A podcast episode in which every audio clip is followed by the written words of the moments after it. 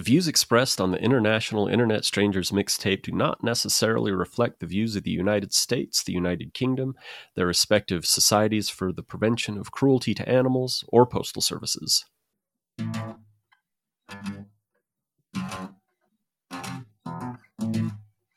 Uh, welcome, beautiful babies, once again to the International Internet Strangers mixtape. Uh, I am trying to slowly adjust the name from podcast to mixtape because I think it better represents us.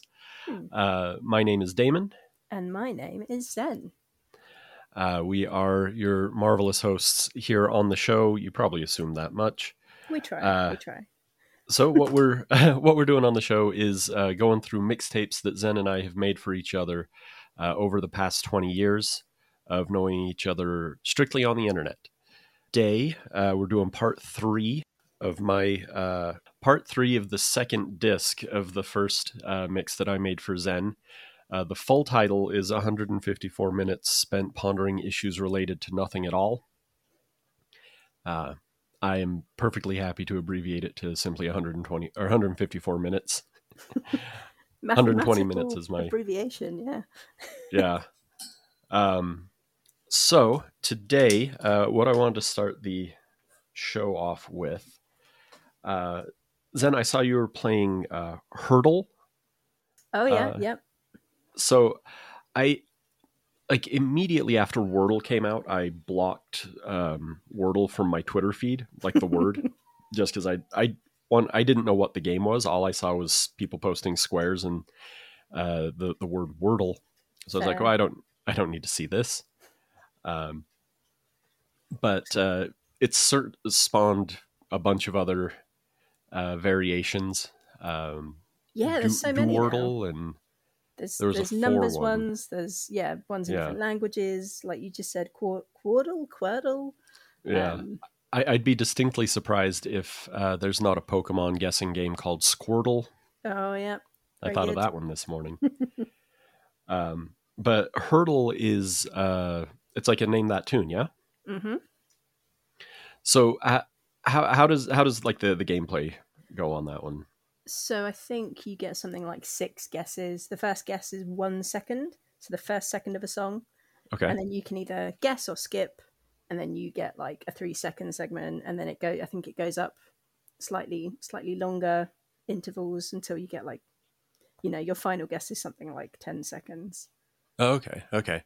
So it did remind me of a game that I've been playing on.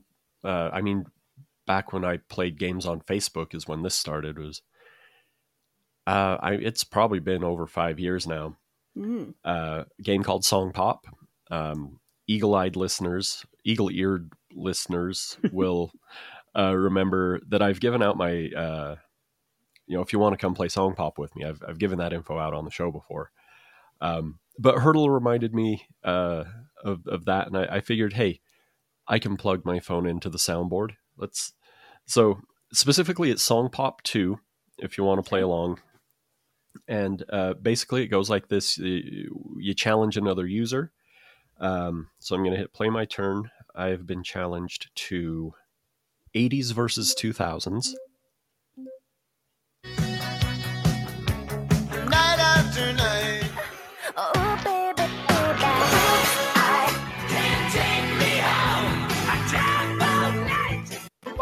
Have a brew.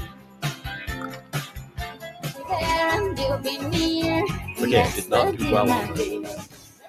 So uh, the the clip starts playing. You get four options. hmm Um, they'll they'll either give you artists or song titles from within that playlist.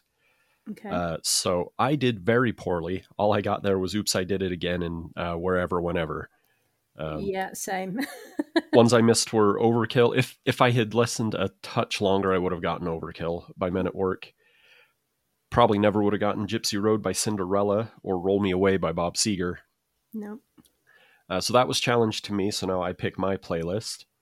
Um, and in-game coins, you buy playlists, you win them through certain things, uh, and you get they uh, they bring up three of your playlists. You choose. Uh, I will go with four-letter words, Okay.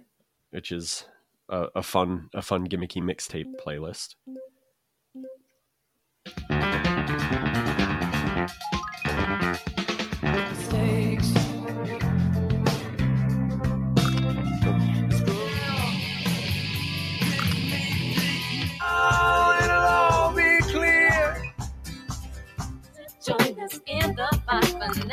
Okay. Again, not very good. I got uh, two of the of the five. Uh, so it was Zulu by Santana, Give by You Me at Six, Oh wow. Dive by Nirvana, Home by Philip Phillips, and Vibe by. There's an accent over these, so I'm going to say Jeanne, Okay. not just Zane, Z H A N E. And then, like, for getting consecutive. Uh, consecutive guesses correct, you earn mastery points on the playlist and you unlock more songs and you get badges, and that keeps you playing. Mm, So- gamification. Absolutely. I think I probably would have got dive, but that's about it on that one. Um, and the the fun part about it is uh, certain playlists you uh, you you do often enough that songs you've never heard become songs you know three seconds of, and then songs you hear sometimes uh, in your regular life are completely reframed when they get to the where the song pop clip starts. Mm. it just it kind of gives you a, a, a particular juice. So uh, let's see. Yeah if if any of you beautiful babies oh that's not the button i wanted to press uh, want to come play uh, my username is goathead enterprises all one word you can come uh, guess songs with me be silly Sounds pretty good. Yeah, it's. I mean, it won't be a spoiler by the time this comes out, but I was absolutely kicking myself over today's heardle. It was, uh in retrospect, should have got it. Should have got it. It was an easy one. It was. um Are you playing? Can I tell you? Is I, on i'm i'm not yeah go ahead i'm, I'm Uh, fine it was Teenage Dirtbag by Wheatus. How how did I not get that? yeah it's i mean sometimes it all depends on where the clip picks up Hmm. So this It- is always the beginning. Oh, always the beginning. See, see, that's tough on some songs too. I uh, was just playing Song Pop before the show today, uh, and on the playlist Oasis Best of Hmm. the uh, the clip they play from "Do You Know What I Mean" is from the very beginning, which um, is the airplane takeoff sound. So it starts from silence, and if if you play the that playlist frequently enough, you'll know. Oh, it's silent right now. That's "Do You Know What I Mean." That I just wasn't ready for it. Um, Mm. so yeah, uh, before uh, before we jump into the playlist, uh, I do have a couple items here. Uh, one the the venue where I saw uh, MXPX and Less Than Jake in Norwich is the Waterfront, not the Ah. Wharf. Um, it could have been a contender. Um, and then I just would like to apologize uh, to my co-host for London splaining the Clash's most Londony song to an actual Londoner. My bad there. you are forgiven. Uh, love it. Yeah. Okay. So, uh, when we last left off, I thought we did have time to uh, do at least one more song, but then I liked the way the next batch of songs grouped together. Um, ooh, let me actually pull up that information so I have it without listening to it. Honestly, this all should be committed to memory at this point. Um, docs. Yeah, I, I, I seem to remember whether it was intentional or not. You did have some nice little, uh, I was going to say triptychs. Then is that's definitely not the word I meant. Like little trilogies of songs. Yeah. Well, I, when I when I did uh, when my primary medium was cassettes, uh, what I would do is two to three songs per artist, uh, and then move on. That was my my typical method, which felt good on a tape. It didn't ever feel quite right on a CD. Mm. I, I it's still that still feels true. I can't fully explain the uh, the aesthetics behind it, but yeah, I the guess there's, get like there's something to be to said three. for like the skippability of CDs. Like it was just more of a faff to to skip through a song on a tape. I don't know. Yeah, that's true. Yeah, and you can't put a tape on shuffle. Yeah, exactly. Uh, oh yeah, we finished up with 311. Our uh, uh, yeah, we almost almost recorded again on 311 day, but I think we'll we this will this will be good because we actually get to put the band 311 to sleep for oh, at least eight months and not have to worry about them again. Uh, oh yeah, yeah, yeah. Okay, so for uh, for this next song, I, I do have my sound clip set up, but what I want to do because of the nature of this song and its relationship to me is I want to try and uh, hit the post, as it were. Uh, we talked about this before, where you talk up to where the, the vocals kick in, Mhm. and it's just that kind of song for me. Um, let's make sure our volume's okay. And then I can talk over that, and that's. Can you hear that over the, the Yeah. song? That was a practice. All right, on a Saturday morning, this is uh, Magic 93.1. I am Commodore Sizzle talking to you through your morning commute. You want to stay off of I 84, it's a bit crowded. Uh, is the Gin Blossoms. Tell me, do you think it'd be alright? I almost timed it right. close. Crash here tonight. You can see I'm in no shape But I- I- I stopped before- before, uh, I've got no the vocal hit at least. Just enough of It's you know intonation. might not be that bad. You were the best I'd ever had. If I hadn't blown the whole thing years ago, it may not be love. Tomorrow we can drive around this town. And Let the cops chase us around. Past is gone, but something might be found to take its place. Hey, Jealousy. All right, so that is, as uh, Commodore Sizzle mentioned, the uh, Hey Jealousy by the Gin Blossoms, which is,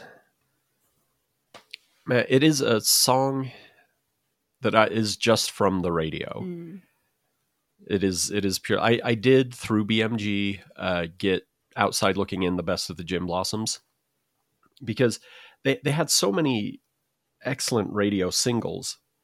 Uh, hey jealousy follow you down found out about you others that aren't coming to me uh, at this hour but yeah, yeah so so much on the radio i figured it had to be a band that i would love overall like it had to be more than just that and it's a good compilation um there's songs i didn't know that i know now and i, I like but Mm. but really it's just the power of those singles man they're un- untouchable for me. Just the exact mid '90s alternative pop. There's good guitar. There's they're very sad. you know, if if I hadn't blown the whole thing years ago, I might be here with you. Like that's that's a lyric, man. That that hit Damon Jr. just right on the radio. Prime angst. Um, Yeah, yeah, yeah. They're just. I mean, I to be honest knew nothing. Still know nothing about this band, but they're just like, like you say, radio kind of background, solid. You know, alternative pop. They they really remind Yeah. me actually of. Um, we we went on holiday a few times to this place kind of near Napoli in Italy, and they have an American. I want to say airbase, maybe naval base. I don't know. It's Yeah. a port, um, but that means they have the the like the American radio station, which is really random Oh, yeah, because you'll be tuning through the radio and it's all Italian stuff, and then it's just, you know, I was going to do the accent, then not going to do it. Uh, Oh, come on. like you just did, you know, some American guy being like, you know, and up next, the gin blossoms. Yeah. yeah it's it's so yeah and they were the so so sometimes on on a movie um especially a movie that's like really a soundtrack movie like empire records there's one song that that's in the movie where where you really think this is the one that they kind of built it around this Mm. is the the biggest pop hit before the movie comes out that they you know are selling the soundtrack around and man that that empire record soundtrack that is that that was real solid mid '90s alternative pop, just all the way around. You got. Uh, I don't know the, the the specifics of the title, so I might be saying more words than I need to. But "Never Met a Girl Like You Before" by Edwyn Collins. Oh yeah, yeah. Uh, you've got oh, a, a, fun thing. So during the Pixies hiatus after um, the the initial breakup in the early '90s, obviously Frank Black went on to his solo stuff. Uh, Frank Black and the Catholics and and all that. Uh, Kim Deal uh, did the Breeders hmm and uh, oh gosh, I'm losing my factoid as we speak. Who We were on Empire Records. we went off onto the Pixies. Yeah, I, I'm, I'm just trying to get the, the, the correct details of it. Uh, who is it? Oh yeah, um, Pixies drummer David Lovering. I think I got that right. Uh, went on to do focus on his magic career, and then uh, guitarist Joey Santiago formed a band with his wife uh, called the Martinis, and uh, they've got a song over. I think it's over the opening of. Uh, maybe it's oh, it's opening and closing of uh, Empire Records called "Free." It's a beautiful little song. Kind of sound, sounds like the Cranberries. Uh, nice airy female vocal. It's it's a great little song. Yeah, that that works. I'm pretty sure they also had the Cranberries on that soundtrack. Yeah. Um, Circle of Friends? No. Uh, Circle of Friends is Toad the Wet Sprocket. Uh, yeah, but there there is a Cranberries, like a lesser Cranberries song, like a fun hidden Cranberries song. No. Um, yeah, I, th- I think that's it for Gin Blossoms. Uh, okay. Maria came from Nashville with a suitcase in her hand. She says she'd like to meet a boy who looks like Elvis. And she walks along the edge of where the ocean meets the land, just like she's walking on a wire in a circus. She parks her car outside of my house and takes her clothes off. Says she's close to understanding Jesus. And she knows she's more than just a little misunderstood. She has trouble acting normal when she's nervous right here. Uh, from 1993's Your... Nope. That's not the name of the album. I almost, I almost uh, called it Yourself or Someone Like You. From... Uh, da, da, da. It's not This Desert Life. That's a third album. August and Everything After. That's uh, Round Here by the Counting Crows. Once more, uh, pop radio, Magic 93.1, bringing you maximum angst. Just, just absolutely at the peak. Like, if if you want to and uh, re-listening to this mix and, and listening to Round Here a couple of times recently, I realized if you want to go to karaoke and you want to really showboat you're not a great singer necessarily but you can you can put some some emotion behind it. Round here is wall to wall vocal. There's never more than like 3 or 4 seconds without Adam singing right? Once once the vocal kicks in. Mm. wall to wall just really reaching down for it. So so that's that's absolutely my recommendation. Um So, so you think that is a, a karaoke potential success story for someone? I, I don't know if it's I like for pleasing the crowd who knows but if you really want if you really want to just belt something out that's not a bunch of high Yeah. notes and and long sustained things I, I definitely and especially like if you if you are kind of a counting crows fan if you've heard live counting crows stuff um you know he's very loose with the the structure of the song in, in a live performance so you can switch things up like if there's something you've heard on a live record that it kind of tickles your fancy you go ahead and grip that really throw people off really really uh let that let that particular I mean, that, that's what you want from a karaoke performance, right? Unsettling making them feel uncomfortable. make them really think about their lives. Yeah. Yeah, yeah, Um, yeah. No, uh, Counting Crows again were not one that were really on my radar. I mean, obviously, I know the big like you know Mr. Jones, and they did like a cover of Big Yellow Taxi, Yeah. I think. But aside from that, and uh, if if uh, you have a copy of my Christmas mix, did I ever send you one of those? Uh, they've got uh, Long December, which Ah, was okay. May, it may maybe not their most enduring hit, but I think at the time it was probably their biggest uh, radio success. Maybe I it's the one I remember seeing the music video for more than I remember Mr. Jones or Around Here. Um, it's got Courteney Cox in it because Adam Duritz was dating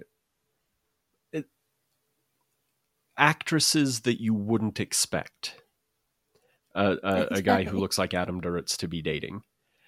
Uh, yeah, So he he had dreadlocks, right? Does he still have dreadlocks? He- Does he, still have hair? Does he still exist? he okay so if you watch uh so uh vice the the channel vice has a series called dark side of the 90s and all the vice stuff i watch i watch on hulu so you might be able to find it on disney plus i don't know Hmm. um because pam and tommy was a, a hulu thing here it was disney plus uh internationally so maybe but yeah if you Hmm. look up dark side of the 90s there's an episode about the viper room and Mhm. uh, kind of the LA music scene around that uh, time in the early early to middle '90s, and they interview Adam Duritz, modern Adam Duritz, who does not have the dreadlocks at all. It's just regular Hmm. hair.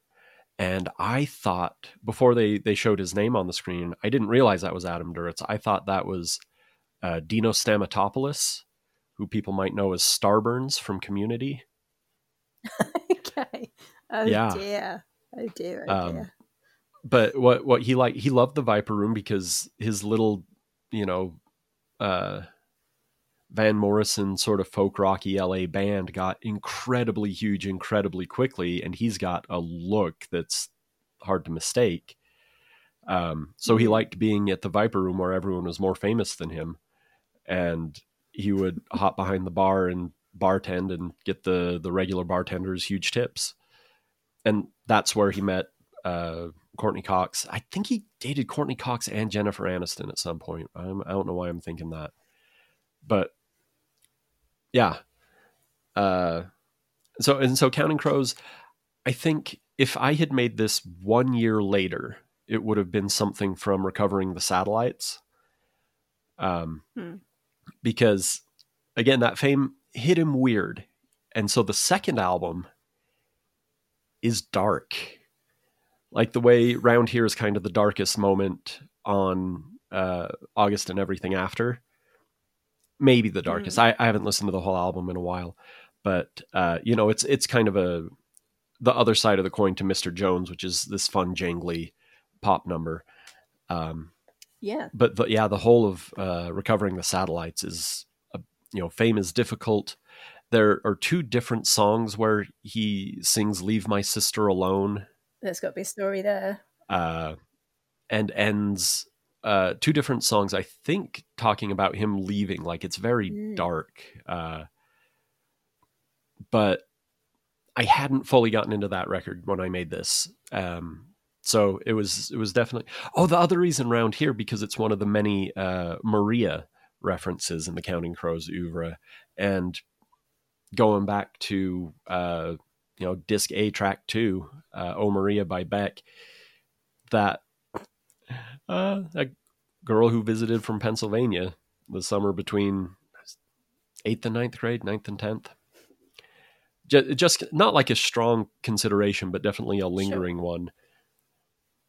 Um, Oh, teenage Yeah. brains, hilarious. Counting, Uh, t- talking about darker albums, Exactly, yeah. um, and a little callback to, to the last episode. I did check out Maladroit by Weezer, and I did like it. Oh, cool. much. So there we go. Yeah, it's weird, yeah, right? Yeah, it's very weird. It's not what I was expecting. Um, but yeah, there's some really like, even though it is like clearly he's like you know shredding a bit more. It's a bit kind of heavier. There are some really like catchy hooks as well. Oh, he he's incapable of you know not writing a catchy hook. That's too many negatives. But uh, yeah, yeah. See that it, even with everything, it is still definitely a Hmm. Weezer album. It's just a selection of weirder Weezer I like songs. a bit weird. I was into it, yeah. but just from that big opening riff on American Gigolo, I'm like, yeah, this is this is what I was hoping for when I I read the interview where he said he loves Raining Mhm. Blood. This this will work for me. So I don't have to actually listen to Slayer. Yeah. So when my sister would have been about 14, I think. I don't know if, if you do this in the States, but in the UK, uh, what would it be? Year nine in school, when you're about 14, you do work experience for a, about a week. Okay. You go out and do something.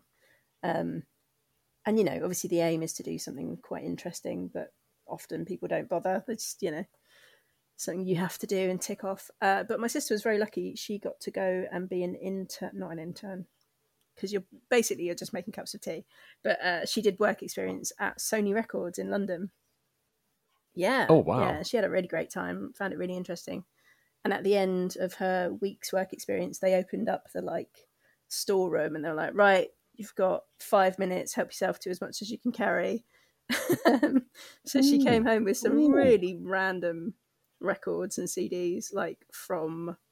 Do you remember Des'ree? it's like, Life yeah, of yeah, you got to be. So she got That's Yeah. oh yeah, Life the, Yeah. the second single. That's a so That's a she good had cut. that one and some Slayer records as well. Just like yeah, because that's a that's a label with a a, a breadth Mm. of uh, of artists. That's amazing. yeah. So that was my first experience Oh. of Slayer alongside Des'ree. That's that's a good pairing. I Mm. love that. That's great. Yeah, I didn't uh like I knew Slayer as a as a reference, you know, as a T-shirt. Uh, Weezer actually had a, uh, uh Slayer parody shirt. Um, because there was like a we uh, a, a Slayer. I don't know if it was a, an album or a song or a. I don't think it was an album, but it might be a song or just like a slogan they put on their shirts, uh, like Satanic Wehrmacht, Okay, and uh, the Weezer shirt was Geek Tanic Weezmacht. of course. And if if you didn't really know the Slayer thing, it made zero sense. Even knowing the Slayer thing and and having looked up the translation of Wehrmacht, I it still makes very little sense on a Weezer shirt. No. Um, the we, Weezer also did a, a, a Judas Priest. Um, because Judas Priest has the album British Steel. Uh, they did a, a shirt that said American Rock, and uh, just a hand holding a rock, and, and that's not going to cut into your hand the way the British Steel razor blade did. Mm. Fun. Uh, let's see. Anything else for Weezer or Slayer or Counting Crows? okay, then we will roll on uh, to the next tune here.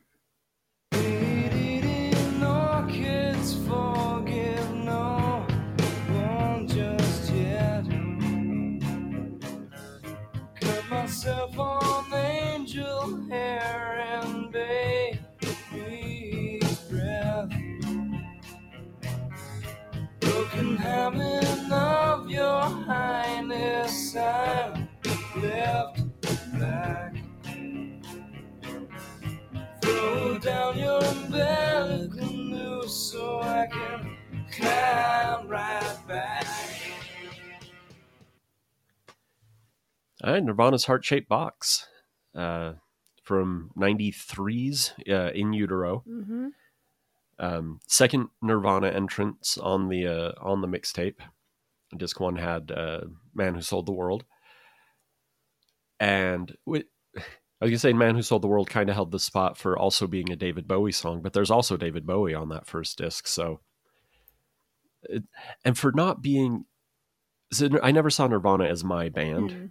I saw kids around me in middle school and high school with the you know the t-shirts and for some reason in uh, a couple of the the kids in ju- uh, middle school who were really into it got to like I don't I don't know what it was. I know they they kept saying Anavrin and writing Anavrin. I don't know if it was like a band they were going to form or whatever, but it's you know Nirvana backwards. Right, right, right. Anavrin, and that got me spelling stuff backwards for a long time. the, the especially the stuff I was into at the moment. So uh, Oasis, I know backwards is Sisiao, Of course. and uh, I, I I had to debate like, well, if you do Blink One Eighty Two backwards, is it two eighty one Knilb or Knilb two eighty one? Hmm. Dumb. and uh, of course, um, the sports team I was most into at the time, Utah Jazz, you get Hatu Zaj. and that mostly comes from just like looking on the other side of a, a hat that I had. So the the print was inverted. Yeah, yeah, Hatu. That's fun. Yeah, I can't remember why, but we had a phase at school where we were kind of doing that, and you know, it kind of came out that my name backwards is hilarious because it's Anex, which sounds very rude. um, so that was a kind of unwanted nickname for a little while. Yeah, I can see that. My my name backwards is Nomad. That's pretty cool. It's yeah, I like that. Um, so heart shaped box was uh, for a long time actually my favorite Nirvana song. hmm Uh, I I like it was you know obviously a, a big hit, popular music video, but it wasn't smells like Teen Spirit. It wasn't Come as You Are. Felt more mine than those did. Hmm. Um, and on the on the re-listen, uh, getting ready for for this episode, what I realized is the sound in Heart Shaped Box that I like is also the sound on uh, the second Bush album that I like. Hmm. Because Bush always got uh, smeared with the uh, you know Nirvana ripoff, Pearl Jam ripoff, and I, I when at the time when music was like hyper uh, categorized for me, I was very much able to listen to 16 Stone and say, this doesn't sound exactly like Nirvana, so it sounds nothing like Nirvana. I can hear it all now. Um, pulled pulled back a bit, a bit more perspective, knowing what other music at the time sounded like. It didn't have to sound. Not everything had to be uh, alternative rock. Yeah, yeah, and I think when you're in the moment, especially you know at that kind of age, you get very uh like protective of the stuff you like, don't you? Oh, absolutely, yeah. Uh, but yeah, listening to Heart Shaped Box again, I, I definitely hear like Greedy Fly and Cold Contagious and that dark, slow, clean guitar on the on the verse. Mm-hmm. I was like, ah, that that's a connection of of two of the things I like. so that was that. Um, I don't like in reflection. I don't think I needed another Nirvana song on here, but I think it goes okay. Uh, honestly, after um, what were uh, after Gin Blossoms and uh, Counting Crows, I think it's it's very '90s Yeah, that wasn't my intention, but it's not something I could avoid either. yeah, you've got a little To be- '90s run here, really, haven't you? Yeah. Mm. Is that well? I didn't have anything from the 2010s yet, so it's harder to to do the time traveling. um, but yeah, it's it's a good song. It, it's it's got a like a real. I don't know. There's still something about that sound. It's like, especially on the chorus, like the janky "Hey wait," and it, it it's it's got a, a little. Oh, the music journalist in me is failing. it's got something that I like. Yeah, I have vague recollections. I mean, obviously, I wasn't there, or I was there, but I wasn't old enough to appreciate um, Nirvana the first time round. But I have recollections of speaking to older friends, like people's brothers and sisters and stuff, um, who seem to think of In Utero as like a bit of a sellout album. Oh, that's hilarious. Um, Oh my goodness. Because I if uh so uh, keep keep going. I'll I'll I'll come back in with it. Yeah, no, just this kind of like, oh, you know, well, they were cool before then. and then, you know, obviously they've got these like high production Wow. value MTV videos and stuff by that point. But, you know, even in retrospect, I just Oh don't get that. oh, absolutely not. Because I, I, I distinctly remember the first time I listened to In Utero, because I'd been listening to uh, Nevermind uh, pr- pretty frequently. I listened to it a fair amount. I had it on the other side of a cassette with uh, Smash by The Offspring. Nice. Um, and so I was like, no, I get, I get this album. I see why people are, are into it. And the first time I listened to In Utero, it starts up with with Scentless Apprentice, which is just thudding drums and like really, uh, the and the guitar is is not melodic at all. Just and and the way Kurt is just kind of screeching the vocal, I was like, oh, I get it their their breakthrough album was hugely successful and now they are actively trying to sound difficult. They're sabotaging themselves. It- yeah that's i had the exact opposite thought. Like oh they're they're they're trying to make you earn it now. I mean, I feel like that's probably closer to reality. yeah. For, i mean from what i know about kurt and and mm. everything it, that i feel good about my hypothesis there much better than about your friend's hypothesis Yeah, yeah. I don't know. I, I think sometimes, that's so funny you know, kids just like to have an opinion for the sake of having an opinion, don't they?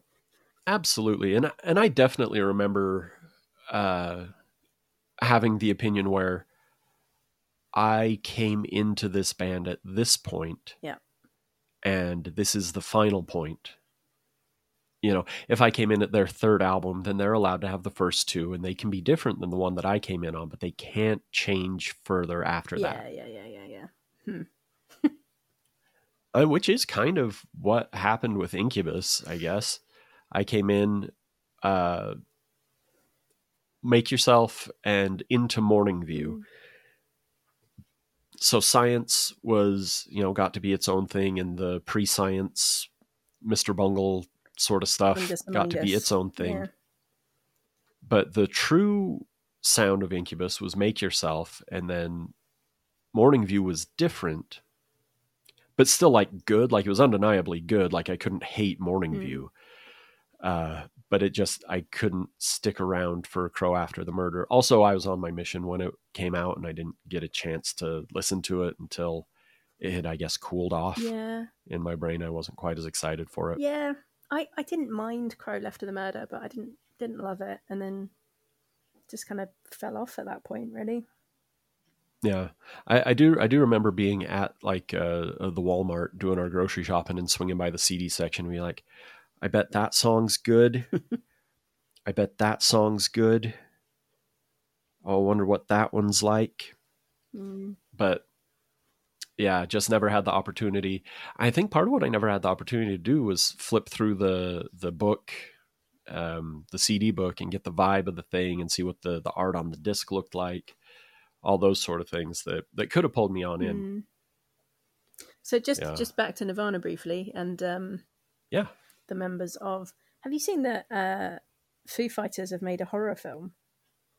Uh, Studio Six Six Six. Yeah. Yeah, I've I've heard it's really fun. I, I don't know if good necessarily, but very fun and very like effective for what it is. Yeah, I think I'm gonna have to. I'm gonna have to see that. I mean, I Oh, love yeah. stupid horror. I love Dave Grohl. Let's do this. Yeah, I, I yeah I think it's it's right for you specifically. Um, oh, st- stupid horror. Um, have you have you seen? Okay, so beautiful babies. If if you don't follow me on Twitter at GoBoy72, uh, what I've been doing lately at work is um, normally I've got a playlist of just podcasts on my iPod that I listen to through the day, uh, but I've been trying to put in at least one uh, music album uh, every day, and then kind of cataloging it on on Twitter uh, to hold myself accountable for this thing that doesn't matter at all.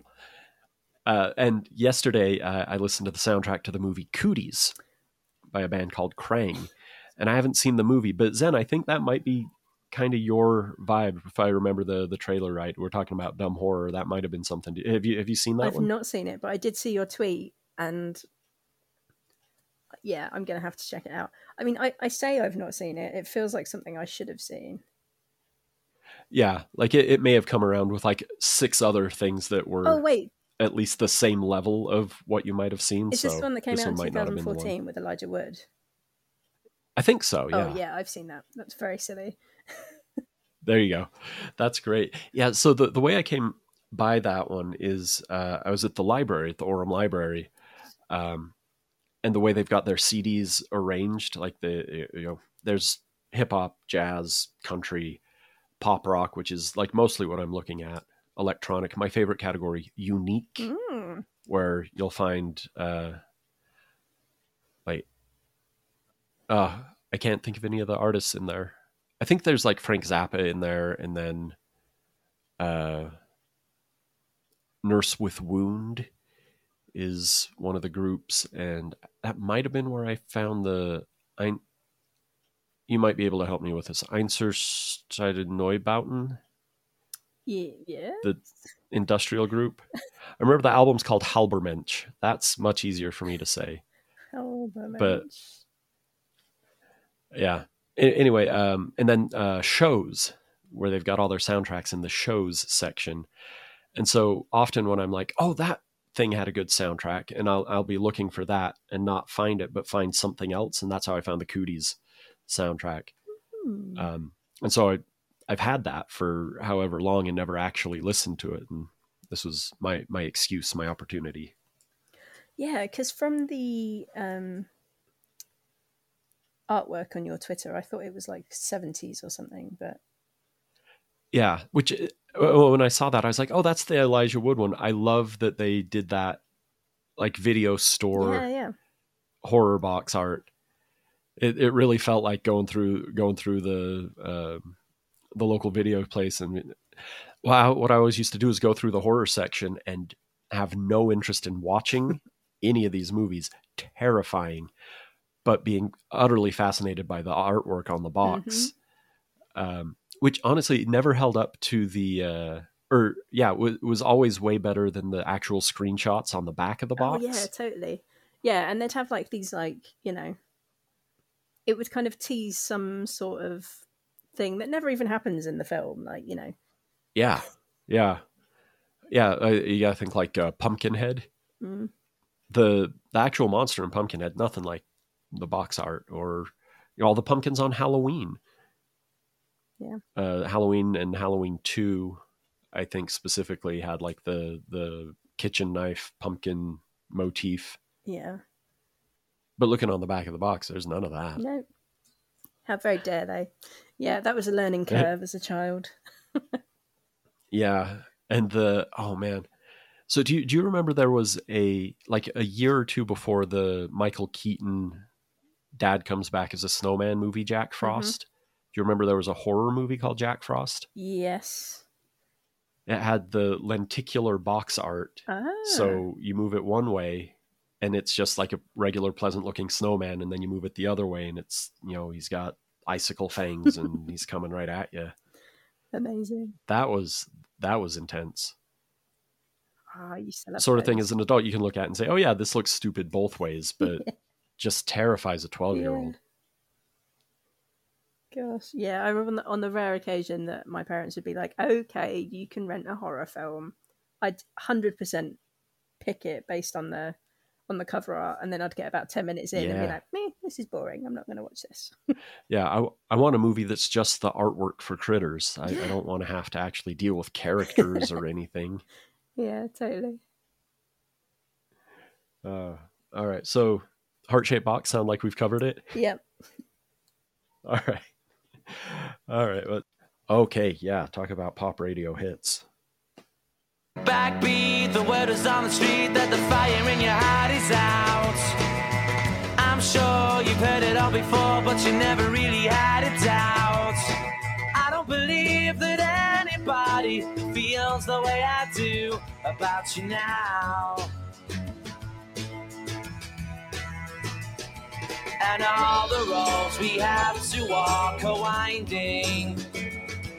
And all the lights that lead us there are blinding.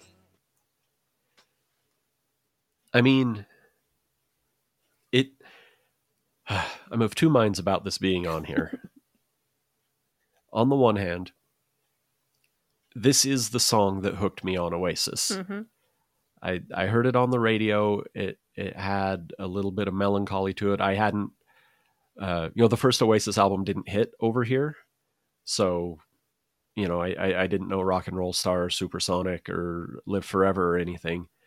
So this was this was the first I was hearing, and yeah, it had just something to the tone of it. And I, I realized again on this re-listen, having some revelations, it does play the same sort of role that "The World I Know" by Collective Soul has. Uh, that was we listened to on disc one. It's got the the cello. hmm It's quite melancholy, uh, wistful. There's a, a, an immediate nostalgia to it, uh, and so because of that, sure, it it's it gets to be the Oasis song that goes on 154 minutes, but also, man, it's Wonderwall. You don't. Nobody needs me to tell them about Wonderwall. I like I'm hesitant even on Project Sabrina, the mixes I'm making for my nieces and nephews. I'm hesitant to even use Wonderwall there. I use Don't Look Back in Anger. Yeah. Um, so if if I wanted to, and it, also if I had any understanding of of how uh, Oasis had worked in England in the '90s, Mm. like exactly what a monolith. I was going to say, I mean, specifically sending uh, Wonderwall on a compilation to a British person is a bold Yeah. move. an ignorant move Well, is I wasn't going to use that word. Not not malicious, not not you know anything like that. I I that was true ignorance. I just did not know.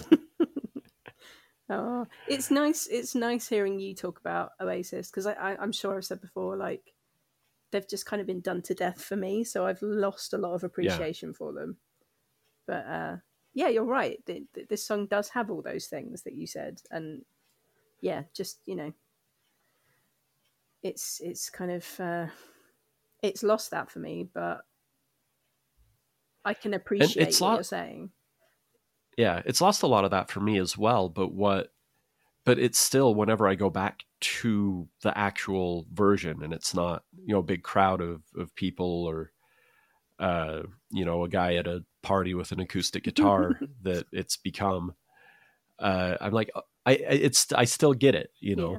listening back to it because sometimes you listen back to something that was huge in the 90s and you're like was it was it were we really listening to are you jimmy ray I, not that much obviously but it was there. It was a big hit. Mm. And, and what, what it was a hit not a big hit.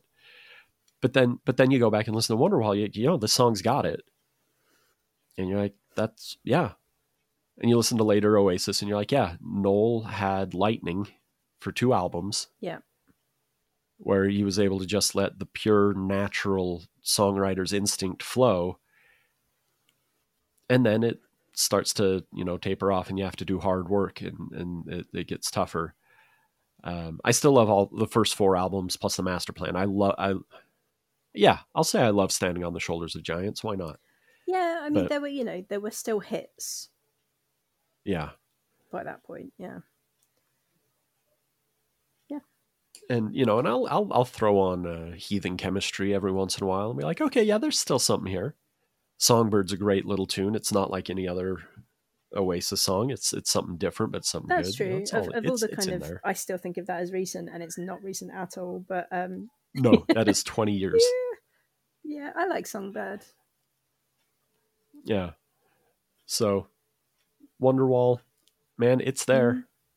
It it earned its spot. Uh, to be clear, it earned its spot, and then in the years ensuing, it it lost its spot. But it it is it is the honest choice. Yeah. Like I I could have you know gone uh, Morning Glory or something off the master. Oh, the master plan is so good. No no B sides compilation has any right to be that solid front to back. Um, I don't know the the I mean- Pixies B side. Uh, that's pretty good. That's true. The Pixies B sides is pretty great. Mm. Um, yeah, yeah. I have to. See, I, I had my choice. I think between uh, "Death to the Pixies" and the Pixies B sides. I went "Death to the Pixies" because the one I found had a, a live bonus disc. So that's that was my my entry to the Pixies, uh, my first year in college. bought it on eBay of all places Nice. because not because I had a credit card at the time, I didn't, but I had a college issued email address which also would let you get an eBay account. Guys, remember when eBay was new? I It wasn't fully ubiquitous, it was new and kind of a novelty. barely. So you, had to have either a credit card or the type of email address that verified your identity. So you're an actual student Yeah, at a yeah, college email address. So I would buy things and send a check. Wow. I was not well liked by eBay sellers. Um, Gosh, yeah. So I can't even remember what they were called, but when when you were obviously too young to have checkbooks and things like that, you could send postal, or like a money order. yeah, something like that. Yeah. I think I've sent a couple money orders in my life. Yeah. Yeah. I remember ordering an album from some band that I'd seen at my first ever show. They were like the the support group. And I was like, yeah, I want their album, and I had to send off this like money stamp thing, whatever it was. It's all very uh, antiquated these days. Yeah. I'm trying to think, was I doing all this online shopping via check? Because I would buy stuff from like the HMV website and it can't have been. Had had to have been a parent's credit card for some of those. I don't know. That's wild. That's ringing a bell. Actually, I do vaguely remember getting stuff on my parents' cards and then like having you know an itemized list of I spent two pound fifty on this and I spent two pound fifty five on this. You know. yeah. That's ah, weird weird times, weird transitional Mm. times. Um Yeah, I keep getting ads So- on Twitter for like I mean, you know, as I have said before, I don't have kids, but I keep getting ads for like bank cards for children basically. huh. Very strange. Yeah. Stop advertising it to me. Oh, what have I been getting? I'll no, I, I'm not going to remember it in time for it to be something I can say out loud on the show. But I've been getting ads for stuff that just that's not what what gave you the idea that that's what I was into? Yeah, totally. because a lot of the stuff like they've gotten to the point where like yes you know how to advertise to me i get this but then there's just been this streak of i don't know something that's not relevant Yeah, I think like you know, you click on something really random and it just completely messes up the algorithm and they're like, "Yes, this person wants I don't know, hiking boots." And it's like, "No, no I do not." yeah well see that that's what uh, makes my wish suggestions so so strange is because there's weird stuff on wish and, I, and so you click on it to Mm. see what that even is and and turns out it's drug paraphernalia. Okay. and so now that's a lot of what uh, if i'm just browsing wish and not looking specifically for something is that and then i, I see so oh that's a weird weirdly shaped piece of plastic. What, what does that do? Oh okay that's that's also for weed. Okay. Or you know there's there's like genuine crack pipes on there it's, My god. it's just like a glass ball in the in the you know just a regular glass pipe like you can't put the flame to what you're doing that's for methamphetamine or whatever you have My goodness. Yeah. I don't know. I've I've only ever seen like the super weird like helmets for chickens or I, I don't know, you know. I, I can't even think. My friend sent me one the other day that was like some sort of sexy underwear for men that was like a tutu. Just, just who Yeah, comes up with this stuff? You know? lot a lot of those on there yeah, um so that covers oasis right yeah. I think that does it uh it's a good tangenty episode i love it um all right yeah let's ooh, let's roll into this next one this is a this is an exciting one for me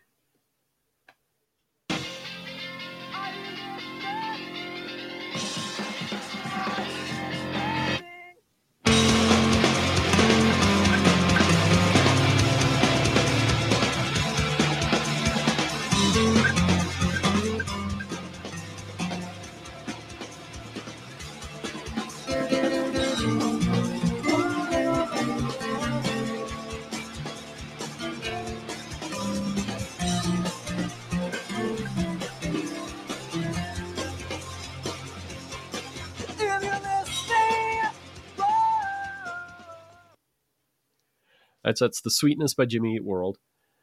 Um, I had it queued up to that spot because the version that ended up on the CD that we sent to you was not the album version Mm. uh, and was not the uh, so that came out on uh, Bleed American, but they had done a version for their previous album Clarity that was like a B side or something. So you can look online and pretty easily find the Clarity version of Sweetness.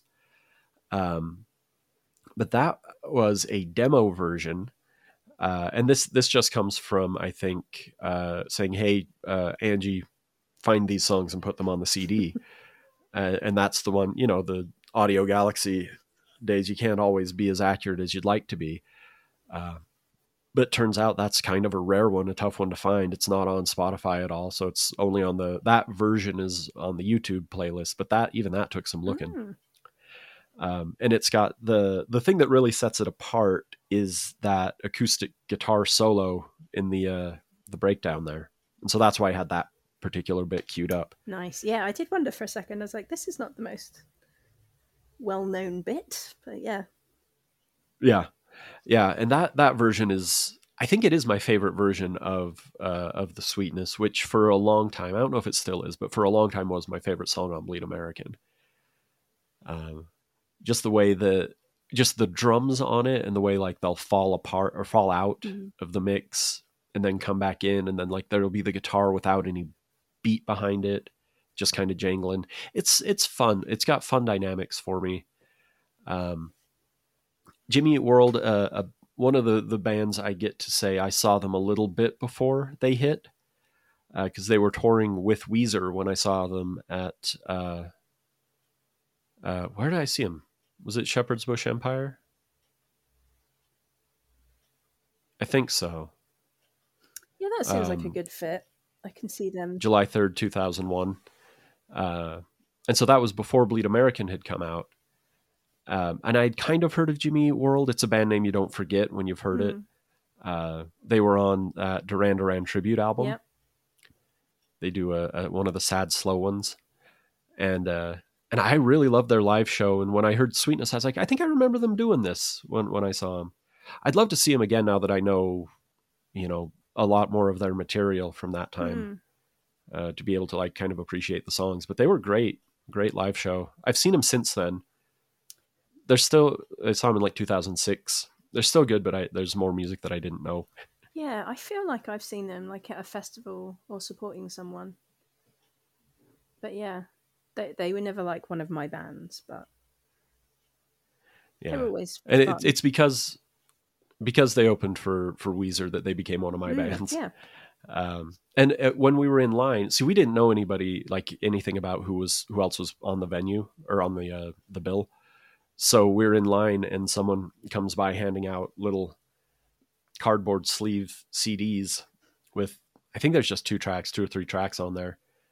Um, it's uh not not even like big hits. It, it doesn't have like Bleed American or or the middle or anything. It's uh Authority song and I will look up the other one and post it later. But that's uh, a fun little rarity as well because one of the versions is not the standard version. I was like, this is really cool. It was, it was a really cool uh, thing. And the second band from Arizona, not only the second band from Arizona on this disc, but the second on this episode, Gin Blossoms are also ah, an Arizona band, there you go. which doesn't mean anything, but I it, it's just I sometimes want to put together like a big playlist with you know one artist from every state or something. But then what do you do about New York and California? Or do you pick just I guess Red Hot Chili Peppers, the California east of the California Yeah, yeah, bands? yeah. New York. I mean, come on. Go. yeah, I, yeah. I guess just Ramones, right? Uh, Yeah, I, I was know. thinking. The New York Dolls from New York, I assume. New York Dolls, yeah. Strokes, Yeah. very New York Sea. Nas, Yeah. How do you choose? Go by borough. Yeah. Yeah, go by. Yeah, I was thinking that with California too. Like, I guess you could like do a San Diego band and you know one band from Orange County, um, Long Beach. You got San Francisco bands. Uh, you know, kind of spread it around. Mm, But that's that's a tough one. It's like, oh yeah, Nevada, you, you- the Killers, boom. Utah, Imagine Dragons or Neon Trees, they also represent Nevada if you want to. Uh, Idaho, it's just built to spill, and that's it. oh, um, Uh, no, I was about to say something very stupid then. And then uh, Montana. Oh, Montana's a fun one uh, because so the the Decemberists are a Portland band, but Colin Malloy went to university in Montana, and his first band Tarkio is a Montana band. So something I sometimes think about. I'm trying to figure out who's. I I was going to say who's from Vermont, but Fish. Fish is from Vermont. Nice. I don't know who's from New Hampshire. No. Uh, all right, well, that's five songs and about an hour. Do you want to? So we've only got four left. Uh, I think that's probably an episode, isn't it? Four songs. You think so? Yeah. Yeah, yeah. Uh, yeah, we can do. We can we can call that and do the next one. Cool. Um, anything else you want to uh, tack on here? Anything the the listener needs to check out?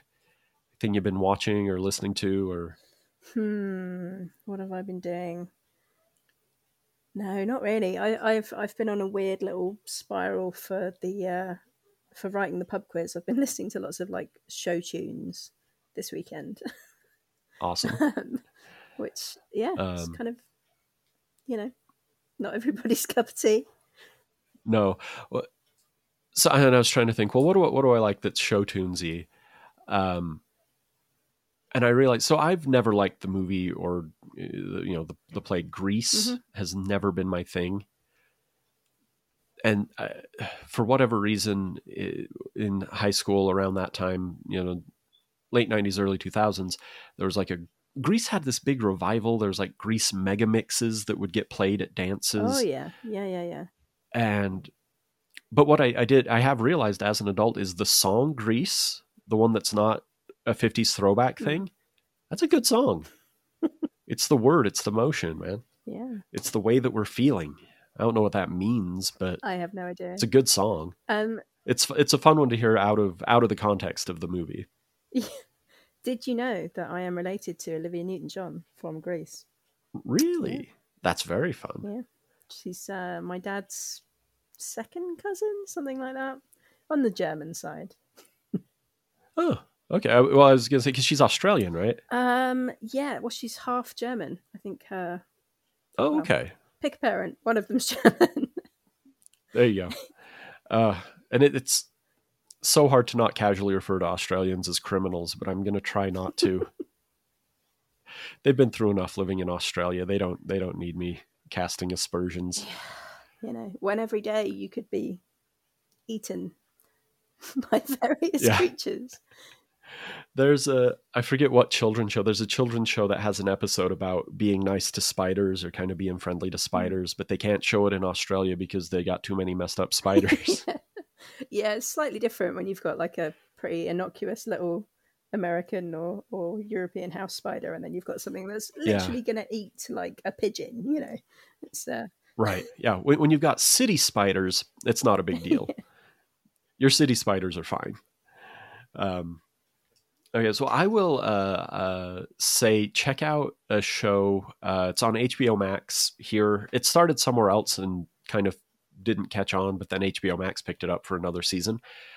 Uh, it's a show called The Other Two, and uh, it's one I haven't been watching it like episode to episode, but Katie's been watching. Uh, I've I've seen a good amount of it, Mm. but then like she'll just be watching it, and I'll come in and not really know what's happening. It'll still make me laugh quite hard. It's good, solid jokes. Uh, it's about the two older siblings of a kid who becomes a YouTube singing sensation, like a, a Justin Bieber type brilliant. and they're you know early 30s and trying to figure out career stuff and now they're sucked into this weird whirlwind of fame and and uh, vapid celebrity it's it's very fun very good show Sounds good. Um, cool. All right. Well if that's everything as always